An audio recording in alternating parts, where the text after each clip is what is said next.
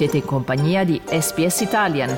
Trovate altre storie su sps.com.au barra Italian o scaricate la SPS Radio app.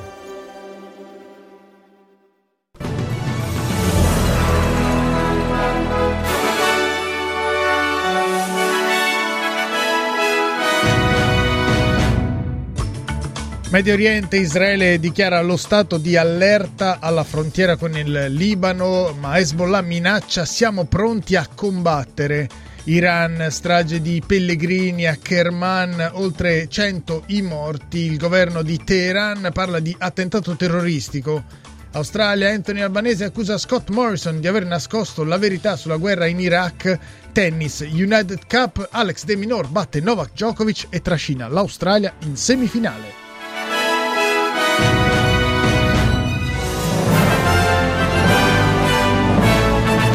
Buongiorno da Dario Castaldo con il notiziario di radio SBS di giovedì 4 gennaio 2024 che apriamo dal Medio Oriente dove l'esercito israeliano ha dichiarato lo stato di allerta lungo la frontiera con il Libano dopo l'uccisione a Beirut di Saleh al-Aruri, vice capo dell'ufficio politico di Hamas.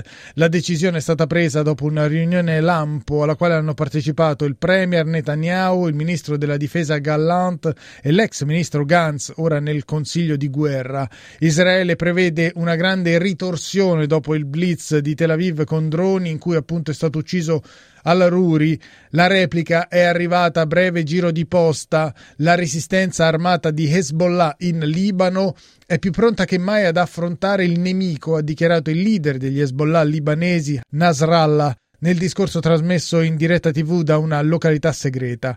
Israele, ha detto Nasrallah, è uno stato artificiale incollato con lo scotch sulla carta della regione e se pensa di lanciare una guerra contro il Libano combatteremo senza limiti e senza regole. Ascoltiamolo. Israel's power is the force of deterrence. It frightens neighboring countries and the people of the neighboring countries.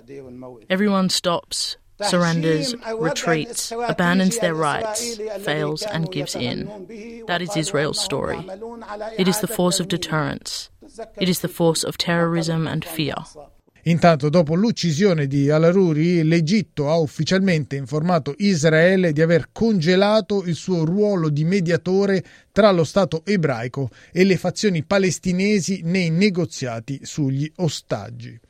Adesso andiamo in Iran dove almeno 103 persone sono morte e altre 210 sono rimaste ferite in seguito a due violente esplosioni lungo la strada che porta al cimitero di Kerman nel sud-est del paese. Nella giornata appena trascorsa migliaia di pellegrini si stavano recando a rendere omaggio alla tomba di Qassem Soleimani, il comandante dei Pasdaran ucciso esattamente quattro anni fa in un raid americano all'aeroporto di Baghdad. Le autorità iraniane parlano di un attacco terroristico ma non hanno ancora individuato esplicitamente un responsabile dell'attentato che finora non è stato rivendicato da nessuno. Florencia Soto, portavoce delle Nazioni Unite, ha detto che il segretario generale condanna fermamente l'attentato. The Secretary General strongly condemns the attack today on a memorial ceremony in Kerman City in the Islamic Republic of Iran, which reportedly killed more than 100 people and injured many more. The Secretary General calls for those responsible to be held accountable. And the Secretary General expresses his deep condolences to the bereaved families and the people and the government of the Islamic Republic of Iran, and he wishes the injured a speedy recovery. Queste le parole di Florencia Soto, portavoce del segretario generale dell'ONU. Il governo iraniano ha annunciato per oggi un giorno di lutto in tutto il paese. Veniamo in Australia dove è polemica politica dopo la pubblicazione dei cosiddetti Cabinet Papers, i documenti relativi alle riunioni governative che precedettero la decisione australiana di unirsi alla coalizione militare che nel 2003 invase l'Iraq. A 20 anni di distanza da quei fatti, un'ottantina di documenti relativi alle riunioni del gabinetto Howard sono stati resi pubblici e verranno presto analizzati. Questi documenti, è emerso, furono consegnati nel 2020 20 dall'allora primo ministro Scott Morrison agli archivi di Stato australiani, ma nel trasferimento di informazioni sensibili almeno altri 78 documenti non furono archiviati. Anthony Albanese ha per questo criticato il suo predecessore affermando che è un diritto degli australiani conoscere tutta la verità ancora di più alla luce dei soldati australiani che persero la vita nel conflitto in Iraq. Australians have a right to know the basis upon which Australia went to war in Iraq. Australians lost their lives during that conflict, and we know that some of the stated reason for going to war was not correct in terms of the weapons of mass destruction uh, that uh, was alleged Iraq had at that time. Queste le parole di Anthony Albanese che ieri ha tenuto il suo primo discorso pubblico del 2024. Il capo del governo ha anche annunciato l'apertura di un'indagine indipendente condotta da Dennis Richardson, ex direttore generale dell'intelligence nazionale. E ancora in Australia, dove si sta allontanando dalla costa sudorientale la perturbazione che nell'ultima settimana ha provocato forti piogge e inondazioni in Queensland, New South Wales e Victoria. Per coadiuvare le operazioni dei servizi di emergenza, oggi un contingente dell'esercito sarà al lavoro in Queensland, dove i danni maggiori sono stati registrati nella zona della Gold Coast. In Victoria, 8.000 abitazioni sono ancora senza energia elettrica dopo le intense precipitazioni di inizio settimana e le autorità hanno lanciato sette avvisi di allerta alla popolazione nelle zone centro-settentrionali dello Stato.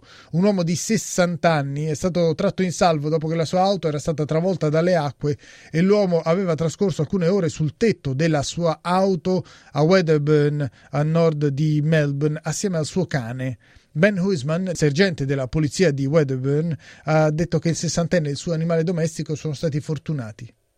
It's extremely close. At uh, one stage there, there's video footage of his vehicle submerged in the water. Uh, he, it, he's up to his chin in uh, in water and sitting on the uh, the uh, driver's door of his car on the windowsill um, before he got up onto the roof. So, uh, extremely close call.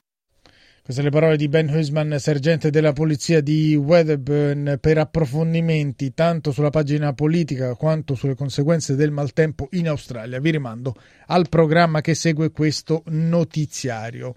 Adesso torniamo all'estero, in Africa e per la precisione in Sudan, dove i Rapid Support Forces, il gruppo paramilitare in guerra dall'aprile scorso contro l'esercito regolare di Khartoum, si è dichiarato pronto ad un immediato e incondizionato ordinato cessate il fuoco e ha invitato l'esercito a deporre le armi. Il conflitto tra le due fazioni ha provocato la morte di oltre 10.000 persone e ha generato la più grave crisi umanitaria del mondo con 6 milioni di rifugiati interni e un altro milione e mezzo di persone che hanno lasciato il Sudan.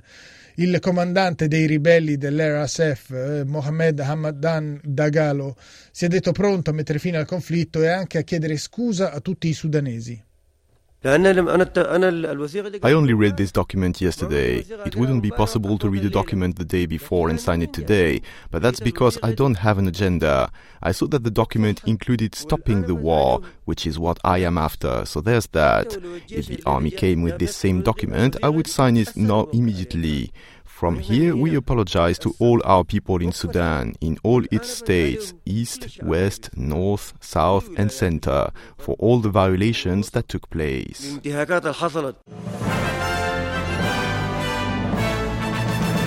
Diamo uno sguardo ai cambi. Questa mattina il dollaro australiano vale 61 centesimi di euro e viene scambiato a 67 centesimi di dollaro statunitense.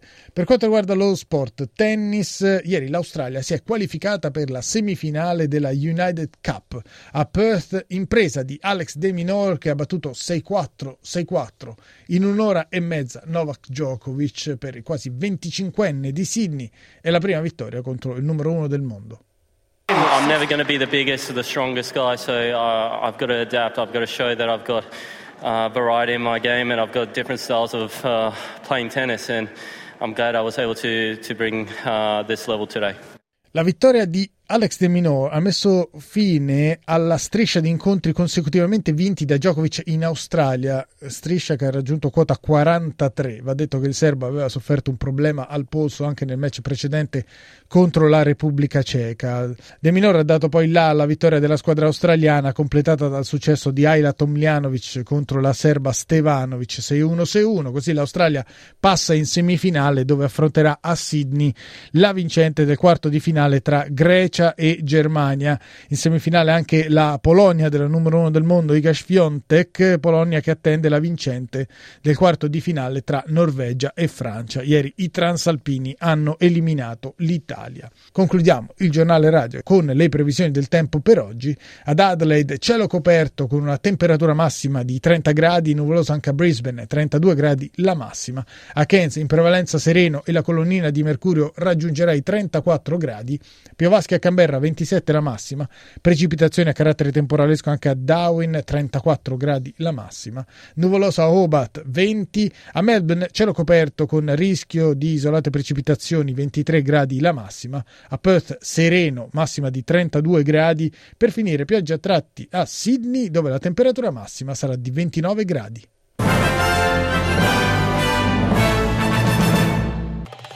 Volete ascoltare altre storie come questa? Potete trovarle su Apple Podcasts, Google Podcasts, Spotify o ovunque scarichiate i vostri podcast.